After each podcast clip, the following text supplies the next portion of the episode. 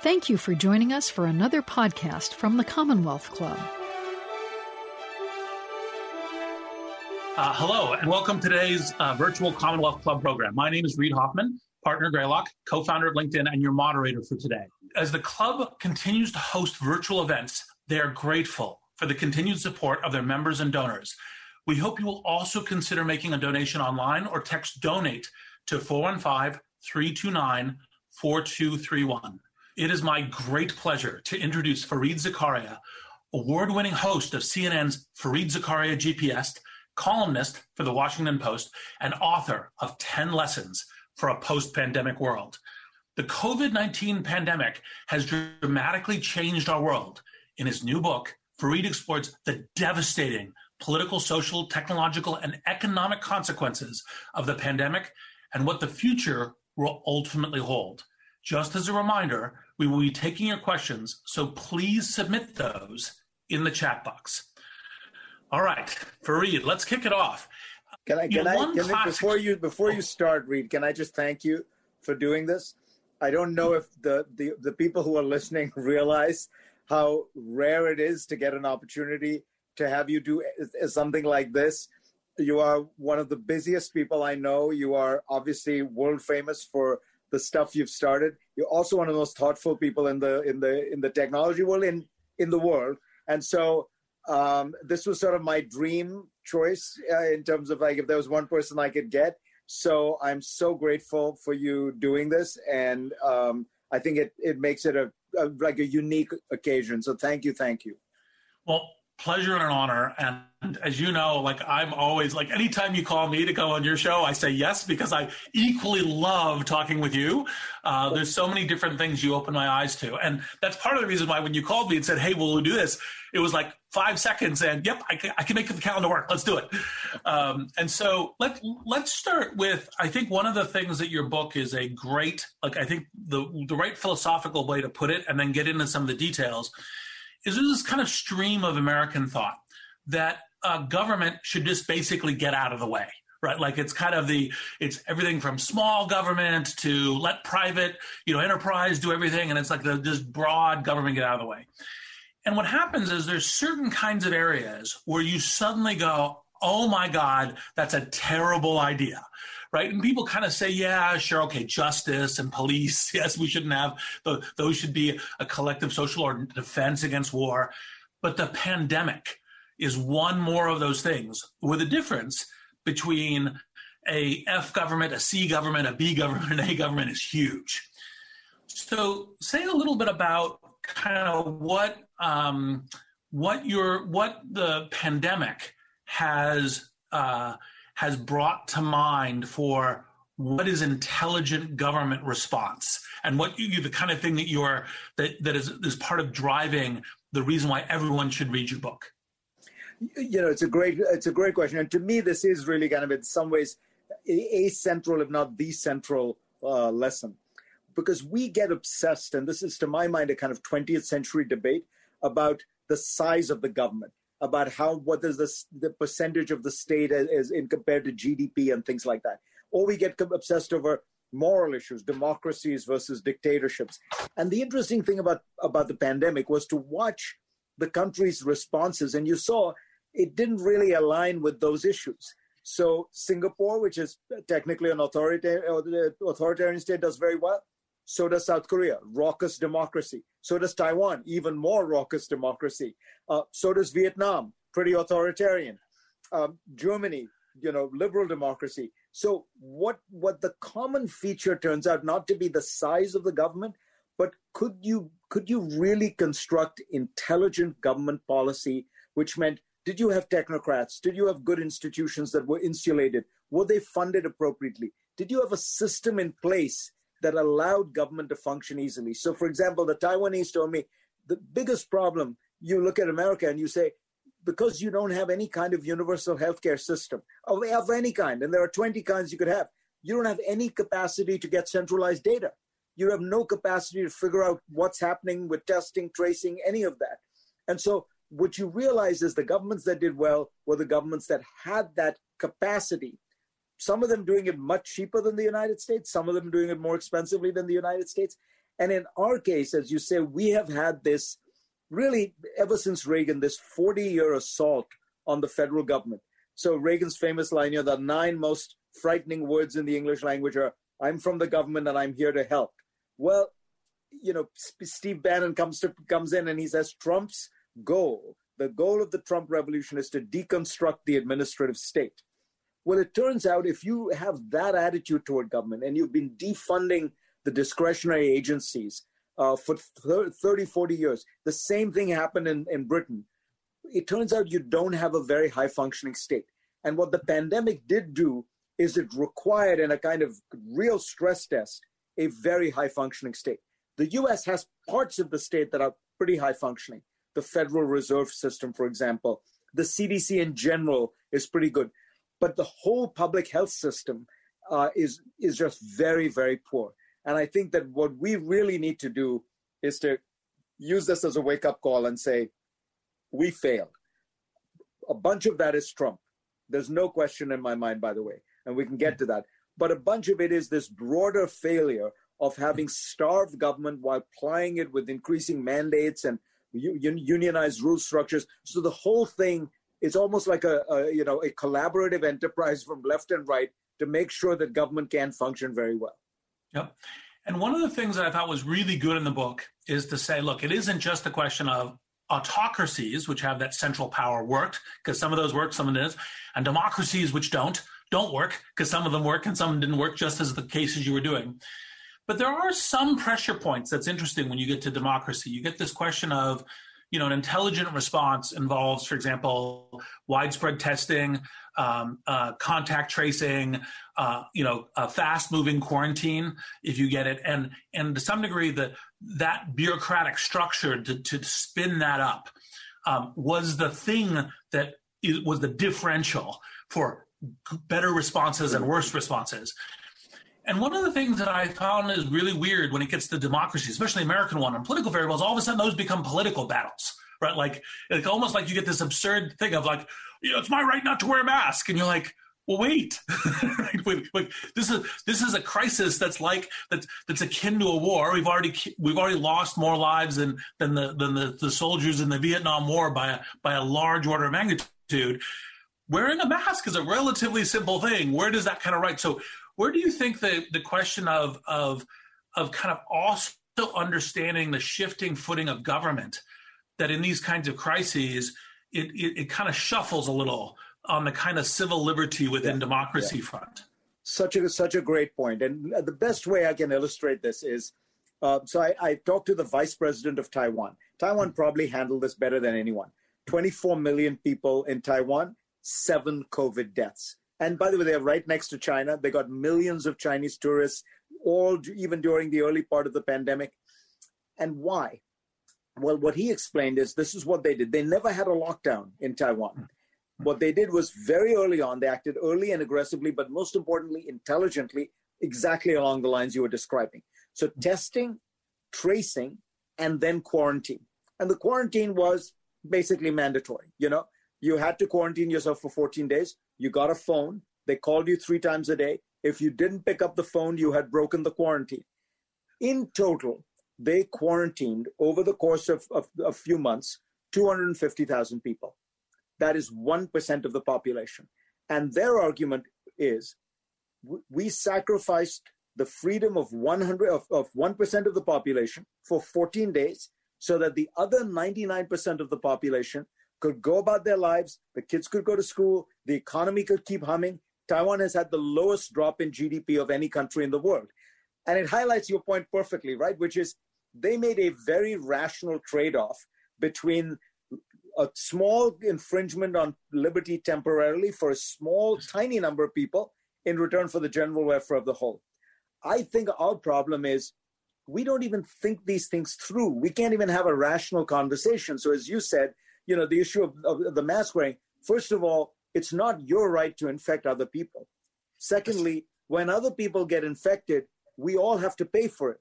So it's a little bit like we're back to that whole seatbelt discussion. You know, the, the, the, there is a sort of idea of individual liberty at the core of some of the opposition to this that forgets that we are paying collectively for all the healthcare costs associated with all this. And by the way, all the healthcare costs associated with the massive bailouts. I mean, we're going to spend $10 trillion when this is all over, right? And that's yes. all of us paying. So put on yes. your damn mask. yes, exactly. It's like it, this isn't politics. It's just public health and an ability to get back to work, right? And so, uh, yeah, no, that's this is uh, some of the things that when I was thinking about because the, the next question I'm going to go to is what do you think the tech industry should be doing? You know, one of the things that um, I, I had kicked around, and there's several different versions of tech industry. There's obviously social media and what's going on with spreading information. We'll cover that in a moment. But also, like uh, I was thinking, well, should we just kind of massively spin up PPE? Should we give everyone like a plastic bubble, you know, to kind of put on their head? You know, um, but I think one of the reasons why the tech industry was in some in, in this vector of slower was because um, like like wanting the moral mandate. Like you know, you're looking for you know this is a federal problem. It's a it's a it's a it's a national disaster. It needs to be done by the fed. The states can't really do it. They tried but they can't really do it. Is there anything that you think the tech industry and kind of gearing up for the next pandemic should do now and be ready for in the next pandemic? You know, it's a great question because I thought about that at the start because there is this weird, dis, uh, uh, you know, kind of uh, disjuncture. We've got the best technology in the world. We've got the best tech companies in the world. We invented all the software and the phones that everyone is using the guy who I talked about, the Taiwan vice president who ran their response, was trained at John, Johns Hopkins. You know, it's American ideas, American technology. So why are we not able to bring that to bear? And I played around, and you and I both are friends with Eric Schmidt, and he and I talked a lot about are there ways that you could use the technology to help in the contact tracing, the testing? And I came to the conclusion that while there could be ancillary uh, benefits, the truth is this is uniquely a governmental function. So give you a sense that the, the, Singapore guys are the most tech savvy, as you know, uh, in the world. They they had these contact tracing apps you could use, and then they, they, they would sort of try to look at your phone and figure out where you've been in contact. But the truth is, you got to talk to people because the phone can't figure out whether you went to a coffee shop and had a cup of coffee, you know, by yourself or alone, or did you meet a friend? Did you take put your mask on? Did you keep it off? what they found was old fashioned detective work was A, the most crucial piece. B, you need the mandate of government. These are not things, even in a Singapore, that you can do by just secretly ferreting out data. Uh, as you know, the, you know, people now think that phones are just like magical supercomputers that can read your mind. To, to which I always say, then how come how come the ads I keep seeing are for stuff that I bought two weeks ago. Like they're still not that good, right? And they're still you're getting their way around. But more importantly, this is a governmental function. It's very hard for me to see how I, I mean the tech people can because they're rich and generous. They, they should obviously step up to the plate in those ways. But what you're asking is is the technology going to be helpful? And I think that there are places where it can be helpful. But the core issue is do we have a national will and does the federal government have the energy and the determination to do this. And let me give you an example of what I mean by this. The president of the United States gets COVID in a super spreader event, is, which is exactly the kind of event that produces COVID spread. As you know, this is not uniformly distributed. What happens is one person gets it, and then there's a cluster. And the key, if you follow the Taiwan example, is you get that cluster and you isolate them. So you look at all the people who got COVID at that super spreader event that Amy Coney Barrett was on nominated at, and you look at what the media has asked a number of those people, like Chris Christie, the former governor of New Jersey, has anyone called you to do contact tracing? And the answer for every single person who has been asked and has answered the question was no. And this is the most high profile cluster event that has taken place in the United States involving the president of the United States. Nobody has done contact tracing. So if, if we can't do that, you could have the best uh, technology and software in the world. It isn't going to change. You know, that's the, pro- the our problem is is that we're not willing to ask that question and to do that process. We could probably make the process great, but we can't change the fact that the federal government isn't answering, asking the question Completely. And actually, one of the questions that's actually already come up from the chat was actually what I was going to ask you next. So I'm going to like the the I'm going to ask it, but it's also for um, thank you from the from the chat, which is part of the thing that we've run into here is that uh, science and expert opinion has become politicized right that we're we're in this like like don't trust the experts don't trust the scientists you know it's you know my gut tells me like i th- i have a good feeling about this. The disease is going to pass in a month you know that kind of stuff. Obviously this is just disastrously retrograde relative to pandemics. What how do we as a country get back to appropriately appreciating expertise and appropriately appreciating science?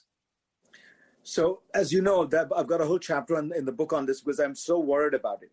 Look, part of the answer is we need to make people understand how science works because otherwise you get these absurd things that, frankly, the president keeps saying. Fauci said masks were bad. Now he's saying they're good. They, they, they didn't say that. You know, they were trying to figure out what to do when there's limited supply. They weren't sure whether they prevent self infection. And what Fauci said was look, as we got better data and better studies, I changed my mind you know, you first about the lethality of the disease. That's how science works. There isn't no gee whiz answer that you have. Science is a mode of inquiry where you ask questions, you look at evidence, you gain, you know. So 35 years ago, there was a small percentage of atmospheric scientists who believed that global warming was real and man made. Now it's like 99.9%. The reason is they've done studies, they've posed hypotheses, the data has confirmed the hypotheses, and that's how it works. But there is a larger issue. And we, I think, people like us have to be honest about this. There is a great class resentment out there in the country against people like us, you know, highly educated, credentialed, who live in cities, who, who do well economically. And there's a feeling that we are sort of telling everybody else how to live their lives. And I think we have not been sensitive enough to that issue. I mean, that's frankly why Hillary Clinton isn't president of the United States. I think class resentment is at the heart of so much of this phenomenon of populism. And so what we have got to figure out is how do you how do you convey this stuff without doing it in a patronizing manner, without doing it in a way that suggests that that people out there are deplorables or you know are are there's there's something lesser about them. And I do think that that's you know, and it's a it's a larger question. I have read. I'm not sure how one answers it, but uh, I the the week after Trump was elected, I got a uh, an e- email. I think it was uh, from somebody who was who'd been reading my writing, and he said, you know, I live in the rural uh, areas, and I didn't vote for Trump, but let me tell you what life looks like for people like me. Every television show I see is set in New York or San Francisco or Chicago. Every movie I see is set in one of those cities. Every TV show is set in Washington, D.C., or every song comes out of an urban experience.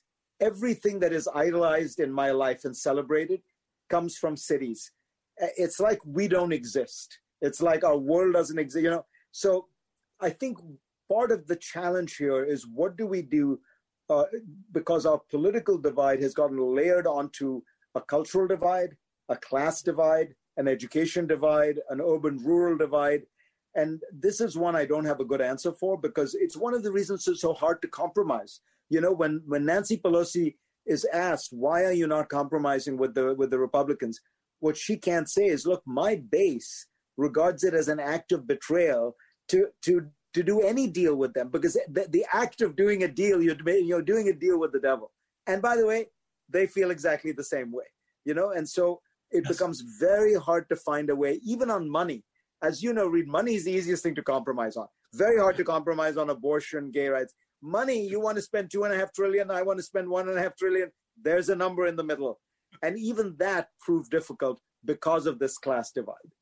Yeah, and by the way, part of it's obviously Pelosi, but also part of it's you know Trump insisting that he wants his signature on it to to to use the articles of state to get him reelected, which is right. counter democratic values, you know, small d American democracy values, and so so that's again, but it but it is a melee. Now, I do think that one of the things that we if we can't figure out how to how, like you know, go back to Reagan and Tip O'Neill, and they go, look, here are the things we agree on. let's let's work and build on things we agree on. We really need to go back to it's not complete war. That every like we're only focusing on the disagreements. You have right. to get that agreement, and hopefully science and expertise applied can be the can be the right thing. Um, do, sorry, you look like you're about to say something. Yeah, because I thought it was a very good example. I think part of the problem we had is that our political parties used to be more diverse. You know, so you had within the parties liberals and conservatives. I mean, you would think about the Democratic Party in the 50s, right? It was an alliance between northern liberals and southern segregationists. And so you had to find some way to make these compromises and make these deals. So it didn't it wasn't that hard to make them on the on the other side. Now our parties are pure. You know, they're ideologically more pure, which in a way gives the public a good choice. And in that sense, it's good. But it's turned out to be very difficult for for for governing because the American system is not like a European parliamentary system. It actually depends on a kind of constant compromise among the three branches of government. And if you have a situation like we have now, as you say, they, each side is looking at it and saying, if I give this win to them, I lose. And it's very hard to get figure out how you get past that. The obvious rational answer is what you said, which is find the areas where you agree just pass that and agree to disagree on the stuff you disagree with you know but somehow we're not yes. able to get there well it's because it's too much open warfare um yeah. and you know like i don't mean warfare is actually hopefully never like real disturbance but like just like we're enemies and there's nothing we agree on and that's that like to some degree both sides have to go we have to put down those verbal weapons we have to agree right. to that um, right. and that true, you know, kind of trust, truth, and reconciliation process, it takes leadership. Um, so, you know, obviously, we hope we get some, yeah, um, yeah. but we're working on it. Um, and so the um, anyway, so so let's move to another part of the science side because the Taiwan example, which you know is is is like literally the, as I agree, the shining example of if you did this, everyone's lives would be a lot better.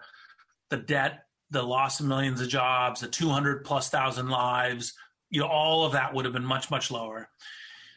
You know, you got this other Swedish experiment, you know, that's kind of playing in like herd immunity and that kind of stuff. What's your reflection on the on the Swedish experiment? Was it is it is it kind of like stick your head in the sand, or was there smart things about it? Is herd immunity a reasonable play? Yeah, I think it. I think it's it's it's gotten a bum rap in this sense. They were trying to do some things right, which is they were trying to play with the fact that this is a this is a disease that affects people very differentially based on age hmm. and prior health conditions. So that if you're not old and if you don't have a prior history of medical issues, you have much different uh, uh, vulnerabilities. Not zero, by the way. I mean, it's still a bad disease. You do not want to get this. This is not the flu. And I don't want anyone to think that that's the argument I'm making. But I'm saying what they were trying to do is say, okay, so we'll, you know, maybe we have some stronger restrictions for people who are older and weaker restrictions. So their school system, they actually have handled pretty well because of that. They were able to understand that very young kids, really, there's there's very low low rates of transmission, uh, and they're you know by and large you can have kindergarten, you know, up through 12 year olds go to school no problem. The problem they have is twofold. One, they implemented it very badly. They did not really sequester the old properly. They they botched the nursing nursing homes kind of in the same way that New York State botched the nursing homes. They let them all be together, so the clusters became mega clusters, and that has actually affected their mortality morbidity numbers very badly. And If you take if you take four big nursing homes out of out of the Swedish numbers, they look much better. Um, but the second is you still have to put guidelines in place. You know, this is still a easily transmissible play. So I think if the Swedes had done everything they had done, done better on the nursing homes, and just done the normal common sense masks, no big gatherings, and they did them, but they did them without enforcement mechanisms. So you know, it was like the right idea, the basic idea that there is a differential uh, of risk for young people versus old people, uh, for people with prior conditions, was the right one they implemented it badly and now they're reaping the, the, the, many of the consequences of that you know but all that said Reid people forget Sweden's morbidity rate per capita is the same as Italy's. It's a little lower than France's, a little higher than France's. So it's not that, you know, it's not like so outlandish. Now, hmm. their problem was what they didn't understand is in a highly globalized, interdependent economy that Europe is, their economy took the same hit that everybody else did. Because if, if none of your neighbors are economically open, the fact that you're open doesn't give you much of a boost. Yeah, no, exactly. It's well, this is because that's another of the chapters, which is the fact that you know people are tend to because of populism, because of the the the the, the class resentment. Uh, and then because of the pandemic, they tend to go, "Oh, is globalization over?" Yeah. That's another chapter in the book. So, why don't you um, kind of share a little bit about kind of where do you think the future of globalization is and why globalization is not over? Sure. Yeah, this is, I think, the co- most common thing I've heard from you know journalists and politicians. Oh, you know, we're we're done with globalization. We're in an age of deglobalization. The era of globalization is over. And the problem is, if you look, at, I mean, as you know this, Reid because you live it, when you actually operate big companies in the world these days, um, you can't operate. Uh, you know, no no company can be an island. No no country can be an island uh, all of them rely on incredible interdependence of investment, of finance, of manufacturing, of sales. You know, so if you look at the, and you can see it at every level. You know, I was reading an article about restaurants in Paris and, and Tokyo, which are now shutting down because they all relied on tourists for their, you know, for the for where, where they got people. It turns out that the great classical French bistros, the only people who go there are, are Americans. You know, if you want to see where the French go to go to a McDonald's. Exactly you know yes. um, and my guess is that's very true. The best sushi places in, in japan may well be it turned out you know maybe people from china who are going there or something.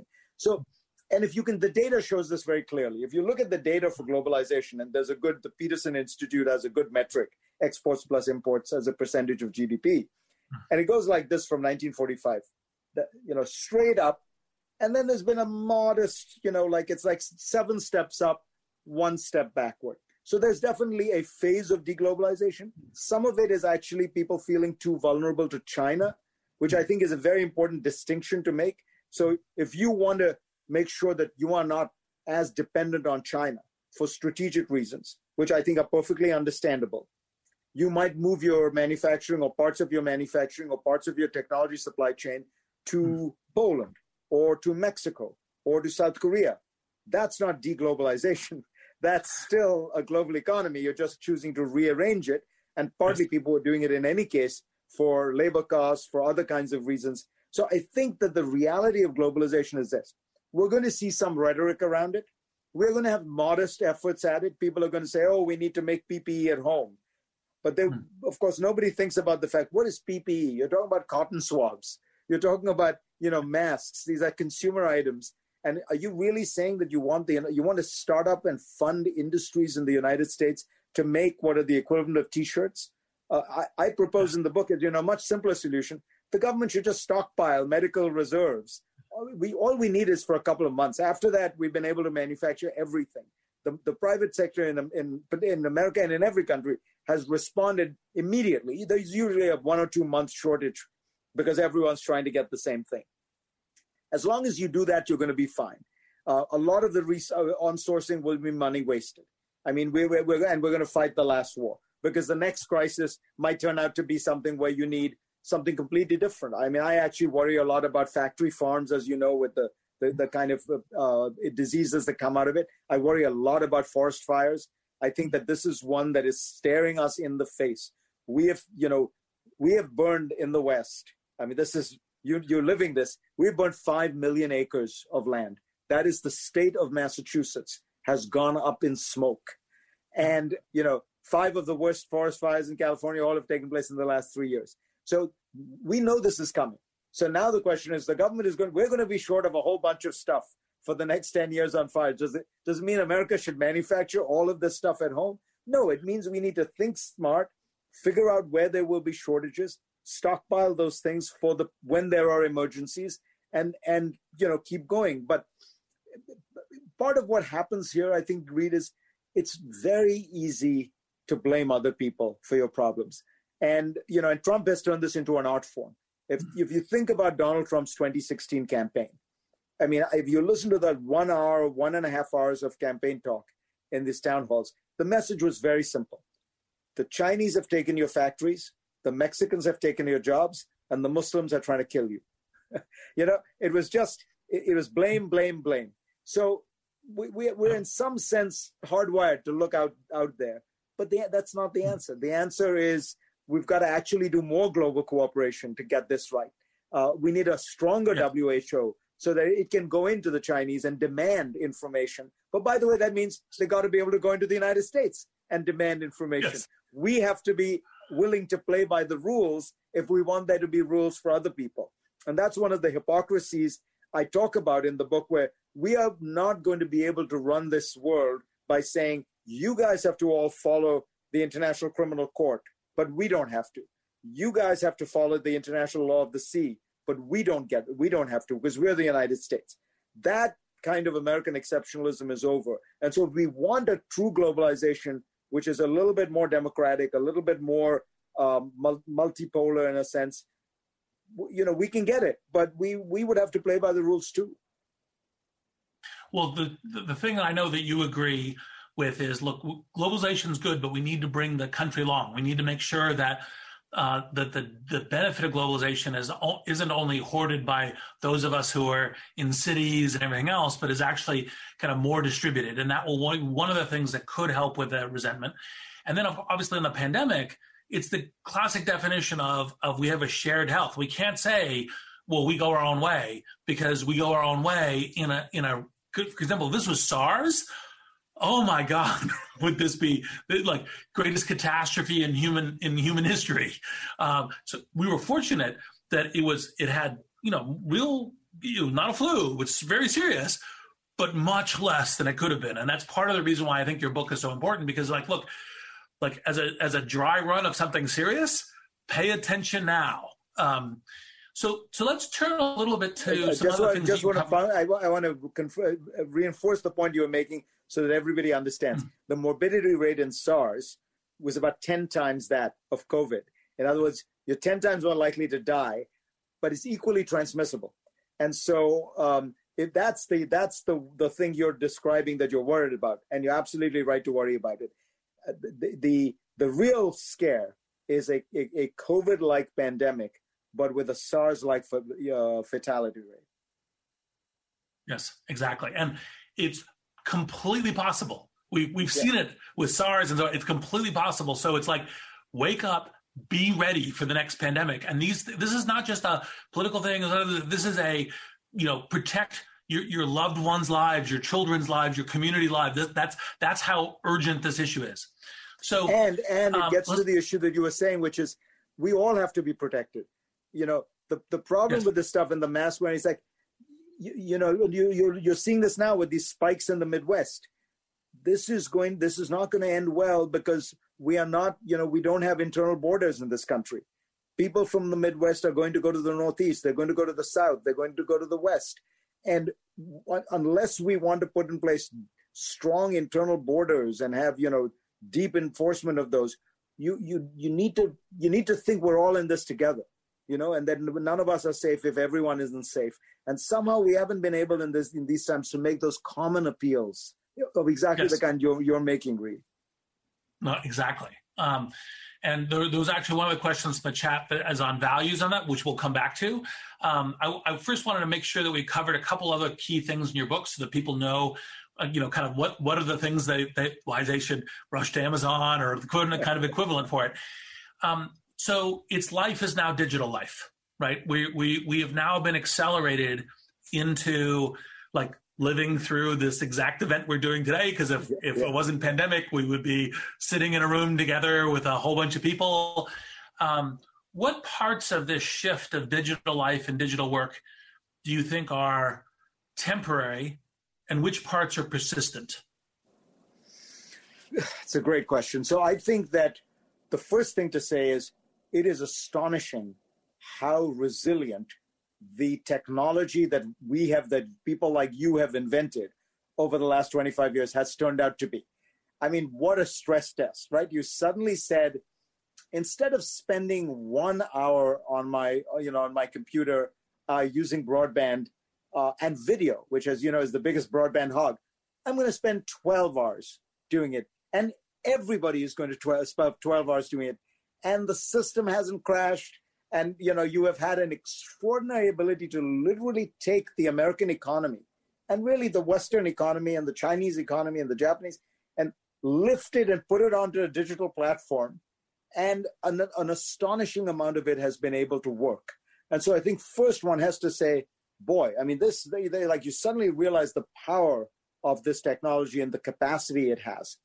Hmm. I think that what we have realized is that we can really do almost anything online. It doesn't mean we will, and it doesn't mean we should, or but that we can. That the capacity exists, and so you're going to start, I think, have this great sort of what's going to go online, what's going to stay. My guess is something like telemedicine is a no-brainer.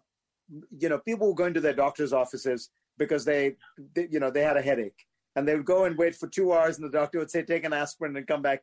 You know, call me if you have any problems. You can do that in ten minutes online. And by the way, the technology existed. The problem was human beings. It was a human obstacle, and COVID eliminated that. It it got the people to be willing to go, and it got the doctors willing to to to listen because they were getting paid. That so those two obstacles got through. I would suspect that what we're going to end up with is kind of hybrid in almost every area. Nothing will go completely digital, I don't think. I hmm. think that what you will end up with is like, think of work. I, I tend to think, you know, WeWork failed, but the WeWork model might succeed, by which I mean people might realize, you know what, you don't need to be in the office seven, six days a week or five days a week. You do need to go two or three days because you've got meetings, you've got, there's a, there's a bunch of things for which you need to be there. Maybe you don't need a dedicated office because now that you have everything of your life is on the cloud, you really need a portal into which you can plug. And that can be a rotating one, and that means you use much space much more efficiently. So that's why I say WeWork may fail, but the WeWork model might succeed. You might end up in a situation where some people uh, are spending more time at home, some at work. To me, this actually resembles, in an odd way, a throwback to a pre-industrial era. You know, because the the way we work is very much a kind of 19th century factory model, which is you leave your home in this sort of madman like world and, and you leave the suburbs you go to work. Everybody at work knows you but they know nothing about your home life. At home everybody knows your home life. Nobody knows anything about your work life. But if you go back before that to the 18th century you know a, a farmer lived on his farm and worked on his farm. A craftsman had had his store and his tools at the back of the, the, the house. The, the shopkeeper lived above the store the lawyer often hung his shingle on the and you know as a result your your, your family your friends your co-workers life was a lot more mixed and muddled up. And maybe that's a good thing you know maybe this weird demarcation where you you know you go to the office and you you know get you get drunk on martinis at lunch and then you come home and you're the perfect husband. Like we, we, maybe the, your children will see the real you and your workers will see you know your colleagues will see the real you. So i tend to think it's going to be like that. The one final point i'll make is the one thing I don't think we've solved, and I'd like to know your thoughts about this. I don't think we have figured out a way to build social capital on technologies like Zoom. We spend social capital on it. So you and I can do this in large part. And I think, if I may say so, it's been like this a really fun conversation because we already know each other. We trust each other. Yes. We, you know, we respect each other. I think I see this yes. with my teams working, um, bringing new people in, building that trust that's all very hard. You, you're spending down what you have. But the bill you know I, I, I, one of my team people said to me you know when you send a harsh email now uh, saying you don't like the work it has a different quality than when we were at work because we would see you and you'd, we'd have had 10 pleasant conversations with you and we'd have kid around and we and you know your your tough email was in the context of that. But if all i get from you the only contact i have with you that week is that one email, it ruins my week, right? And so that's a perfect yeah. example where I haven't built the social capital to spend it. Hmm. And so, you know, I'm just taking out of the bank. That's something it feels to me like you need actual human contact for. I think you're 100% right. Um, social capital is important for all kinds of things. It's uh, uh, dealing with difficult topics uh, is is a classic one. Innovation's another one. A trust to invest in who, like it's the promotion or who leads the team or who's leading an effort. All of those things require social capital. And I've been thinking about it. I actually don't think there is, I, don't know if, obviously there's probably some technologists who think like virtual worlds or something else would be able to do it. Um, and certainly, you know, you get some of it in like a shared gameplay. Like when people do the like multi massive multiplayer online, they get some in that because they mm-hmm. they share a bunch of those experiences doing it. But I actually think that if you were if we were going to be caught in this for years, um, then we'd probably have to hack it almost like Dale Carnegie style, get much more explicit about building social capital and so forth. It's yes. like, hey, I'm gonna you know I'm gonna spend time deliberately doing that, um, which is awkward, right? I mean, it's it's one of the things that we we we learn to build social capital by being natural with each other versus so Fareed, tell me about your last, you know, last vacation. Did you have a good time? Where did you go? You know, like it's like ah, right? We we we'd much rather have that that that that pleasant in texture. And so I think that's part of the reason why you're seeing like you know uh, at least in California, but a bunch of other places like people going, oh, I'm going out to dinner at restaurants and so on because I I I desperately need that social capital. I desperately need that connectivity. Um, and it's like, well, okay, that's I, I get it. You need it? But let's be disease intelligent. Um, I'm going to start uh, weaving in some of the questions uh, from the chat in the audience, and so people know that it's a live channel. So if you have them, bring them. One of the questions we got very early, and I think it's actually um, a great channel for you, given your global perspective, was that was some of the difference an ideals uh, comparison, like a, a, values comparison between East and West, right? East, the collective good, West, the individual good is that also one of the things that's present in intelligent versus uh, clumsy or dumb uh, responses to the pandemic? Yeah, it's a great question, and I do think I think there's some truth to it. I would not overplay it, and I say this as somebody who grew up in India. You know, it's the the East is not full of people who are like, oh, so self-effacing, and we just want the collective. As you well know, Reid, having gone there and dealt with businessmen there. They're every bit as individualistic, rapacious, competitive, individualistic. You know, but but it is true that they do not have they, they have not had this tradition, particularly that you have had in the Anglo-American world, in the Anglo-Saxon world, of liberty being produced from a struggle with the state. The sort of anti-statist tradition that America, Britain, you know, to a certain extent, Northern Europe has, uh, that is not as strong in those countries. So they're able to, you know, they're, they're probably susceptible to a certain degree of authoritarianism, but they're also able to construct rational policy and to make rational trade offs of the kind I described with Taiwan. You know, we take a little bit of your freedom in return for a large kind of public welfare. But I, you know, so I think that there is some truth to that to that values conversation. But I do think that it's a bit of a cop out because look, if you look at the countries that we're talking about, Taiwan, South Korea, Singapore, 40 years ago, these were corrupt kleptocracies that were run by authoritarian strongmen. They were, these were not models of good government in any way. They, these were societies that people thought would never become advanced industrial societies because they had, you know, bad values and they were, they were, they, they, they didn't understand capitalism all kinds. I mean, Max Weber famously said that the Confucian ethic was antithetical to capitalism. Part of this is they learned. You know, they had, they were they were flat on the ground and they said to themselves, "How do we do this smart? How do we do better?" There's a great book by Mancur Olson uh, who, who wrote a book about why Germany did so much better in the 50s, 60s than Britain did. And his point was that Germany had been defeated in the war, had the humility to say, "We've got to rebuild." And we've got to make functioning institutions. The British, having won, uh, felt like everything that they did was blessed, you know, kind of British exceptionalism. And I think there's a lot of truth to that as much as there is. So I don't want to minimize. There is some some point to the values, but there's also something going on here where we've become smug and arrogant. And it's not, you know, look at who's done badly here: the United States, Britain, Brazil, another country that believes God is Brazilian, you know, yes. it's these kind of, when the places that have done well, to your point, uh, Reid, many of them did badly in SARS and they revamped their, their healthcare systems. They learned from it. They were like, oh my God, we've yes. got to make sure that we don't. So we should be looking at this and saying, this is our SARS. We screwed yes. this up big time. Yes. What should we do? What you know, we need to have you know a, a 9/11 type commission that says what did we get wrong and what do we need to fix. Yep. Well, and actually, this goes back to one of the things that when I was um, kind of gesturing what the technology industry can do, is I actually think that we need to have a technology strategy and a few and a four on this. And obviously, contact tracing is one. And I agree with you about stockpiling PPE, but we don't necessarily know what we'll need. So, for example, we need to build manufacturing that's very maneuver re, retoolable, whether it's robots and AI or something else, but something where you go, okay, look, this is flexible manufacturing, maybe a little bit less yep. cost efficient, but can turn when we need it. Yep. Um, yep.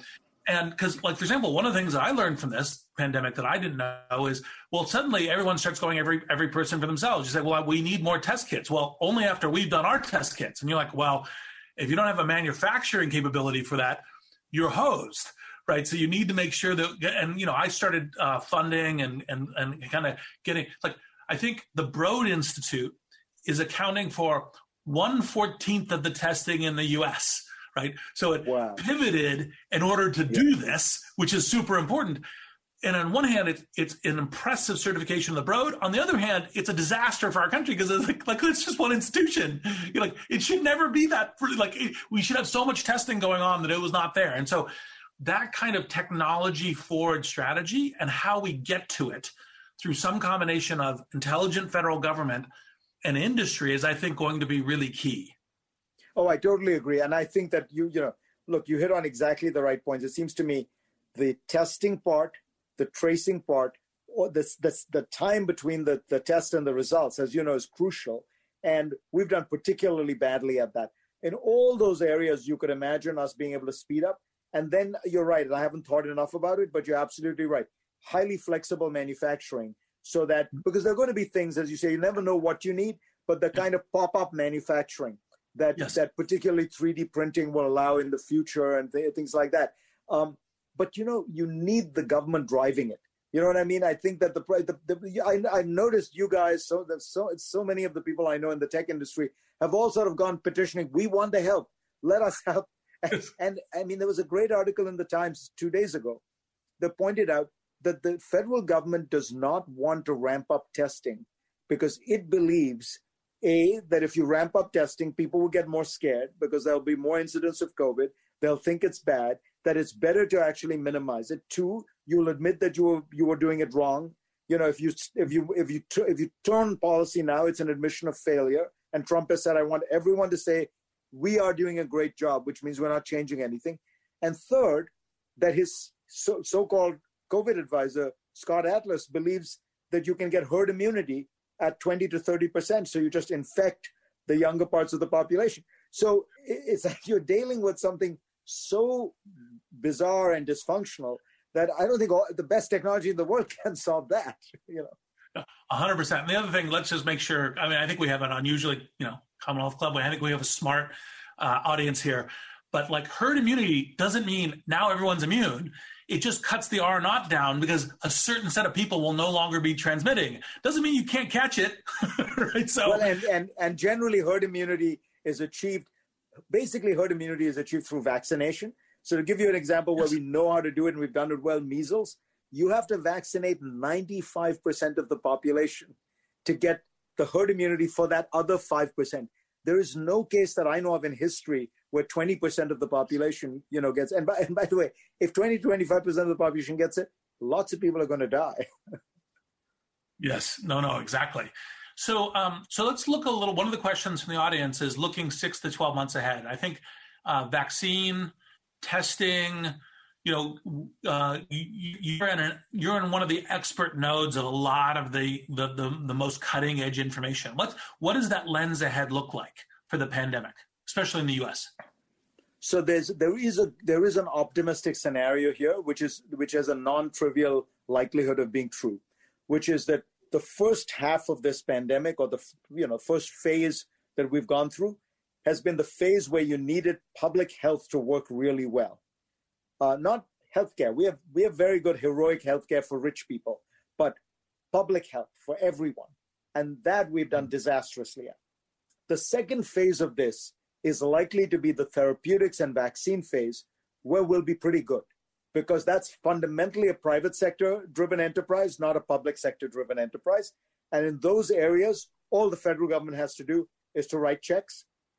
And there, by the way, Trump has done a reasonably good job. The Operation Warp Speed and things like that. The, the federal government has done the right thing in, in, in front loading a lot of those payments. So I have a there's a there's a distinct possibility that what you're going to end up with is very good therapeutics and very good vaccines that come out of this. Most of the vaccines are going ahead of schedule. Uh, one or two of them, as you know, have had a few issues with the third phase three trials, which, by the way, often happens in phase three trials. A pause in those trials does not mean things are going wrong. It is absolutely appropriate that if something happens, you stop, you wait to make sure that the, nobody's getting harmed. But all that said, they all look like they're on, on track. Uh, and I think everyone is being cautious, but I think you are likely to see something.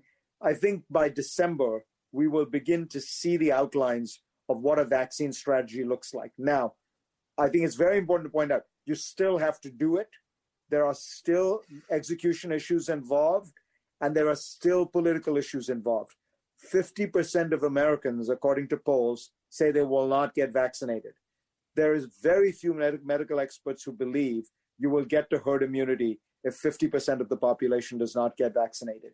So we may have a we, we may be in the bizarre situation where we have the best technology in the world, um, we have the best vaccine in the world, but we will have the lowest effect of that vaccine because 80% of Germans will take it, but if 50% of Americans take it, that is a problem. Yeah, no, completely. And that goes back to the that's the reason we started with the science comment because it's like yeah. understand vaccines. And by the way, like if you if you kind of look at the history of it, like part of the reason why we got the flu vaccines and being very determined that everyone does the flu vaccines is you know, you look at 1918, you look at like some of these earlier pandemics were really disastrous with the flu. And it was like, okay, this is really important that we do vaccines. And, and COVID is obviously the, the same, um, the same, the same kind of challenge for us yeah. with potentially much worse if you get to SARS. Um, do you think one of the questions that we we've got from the chat is do you think that um, this is going to affect because it suddenly put all of the first responders, the nurses and doctors on the front line, made put them in the line of fire. Because if, if we as a populace are not taking the vaccine, et cetera, we continue to endanger them as well who are trying to do that. Do you think this is going to quell at all the kind of people's desire to go into those fields? No. I, I mean, I actually think that, you know, for those of us who know people, um, who, who've done this kind of thing, a lot of them do it because they like helping people. They like that physical, tangible feeling. Uh, there's an enormous amount of reward that comes from that. The, you know, the one th- the one thing I hope that comes out of this is that two things happen. One, that we realize, you know, there are a lot of ways to live a fulfilled life. There are a lot of different things that give people fulfillment, and you really should go to where you you get fulfillment. For some people, it's being a school teacher. For some people, it's being a fireman. For some, and for some people, it's being a businessman. For some, I think we have overly venerated one set of industries and one set of ways of thinking about life, largely business and monetary. And I think, look, it's amazing, it's transformational, it produces incredible innovation, but not everyone can do it, and not everyone derives enormous joy from it. And I think if one thing that this makes one reminds one, you know, there's like an ability of work in everything. Um, and if you do it well and you do it honestly and you do it with dignity, I, I, think the society should reward it more. You should be more proud of yourself for doing it. You know, we, we we're sort of we've gotten too caught up in the idea that you know, and this part of this is the celebrity culture where everybody is looking at you know on Instagram and everybody's looking at everybody else's houses and things like that, and they're not asking themselves like, you know, how much can I really enjoy this? I mean, there's a, you know, I think Warren Buffett is particularly weird, but I don't think it's so bizarre. You know, to understand him when he says, you know, he's lived in the same house he's lived in for 45 years because he hates the idea of moving more than he loves the idea of having a bigger living room. You know, and it's like th- there's some truths to that. That you actually, you know, I mean, you know this much better than I do you don't get that much happier when you get that much richer. I mean, you get some opportunities, but so if we could somehow get a little bit more of a balance for everybody, and I think this is this is something we all need to think about. Like, what's really important in life? you know, at the end of the day, I find that you realize it's your close friends, it's your family, it's those bonds you've made. That's what you're going to be left with. You know, all the other stuff, it goes, you know, it, it, yeah. it, you can't take it with you. Yeah. Well, it's a really important, you know, point to remember because it's it's the people that you love and the people that that that that that you are you are in community with. It's one of the reasons why like one of my favorite uh, words is Ubuntu because you know I am because we are right is part of that kind of meaning of life, and it's like it, it's it's it's very important. So, um, so what do you think uh, is going to be the the the necessary changes in the global world order? Like one of the things that that you know you're one of the the experts on is kind of how the globe comes together. Should there be accountability or consequences for countries or whatever for mishandling pandemics, for not responding early, not sharing information? Does this need to be a new kind of like world treaty? You know, I mean, in a sense, what you're centrally asking is how do we create a global system in which you have some countries that really just don't play by the rules? You know, and as I said, I think one of the things the United States needs to get better at is we need to play by the rules more. But basically, you know, we're, we're, we're pretty good in the sense that we've set up the system, we by and large uh, abide by it, we put rules in place that make sense for everyone. Unusual for the United States, we didn't try to press our advantage when we won World War II. We tried to help create a, a stable system. And the two big countries that are out of whack right now are Russia and China. Um, Russia is more of a spoiler than China, but China is much more important because it's much bigger and much more powerful. So, how we handle these two countries is going to determine the answer to your question. Because everybody else, to be honest, if you can get the rules put in place, and if the United States and Europe uh, and China were to agree, uh, the you know the other countries will go along. But how do you get China yes. to go along? How do you get Russia to go along? Um, I think that our you know Russia is going to be a problem because it is a spoiler state.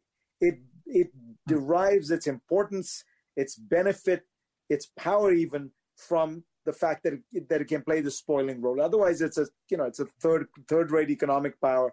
Its the economy is the size of the Netherlands and declining every year. Its population is declining every year. It has the nuclear weapons, the veto at the UN, you know that the massive expanse.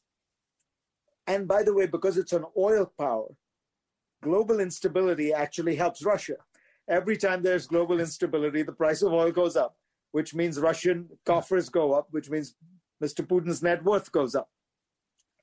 Yes. China, I think, is the is the real complicated one because hmm. I think if we can have a sophisticated policy toward China that has elements of pushback, deterrence, um, which we absolutely need, because the Chinese are, you know, I mean, like, and I don't think that particularly. I don't mean this in a in a uh, racially way, but the Chinese understand power.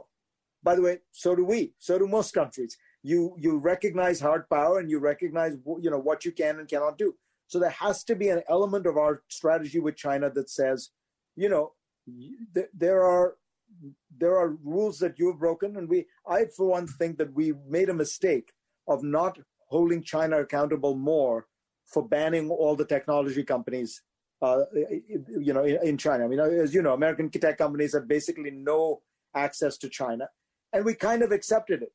And yet, you know, they are. We let them into the WTO. We, you know, and, and all that was done legitimately. They made the concessions they had to make, but then they added this one on. And you know, we we should, in retrospect, be thinking much more about these kinds of issues before they come up. Um, right now, I think our challenge is how do we have a, a policy with China that is a mixture of deterrence, competition, and cooperation.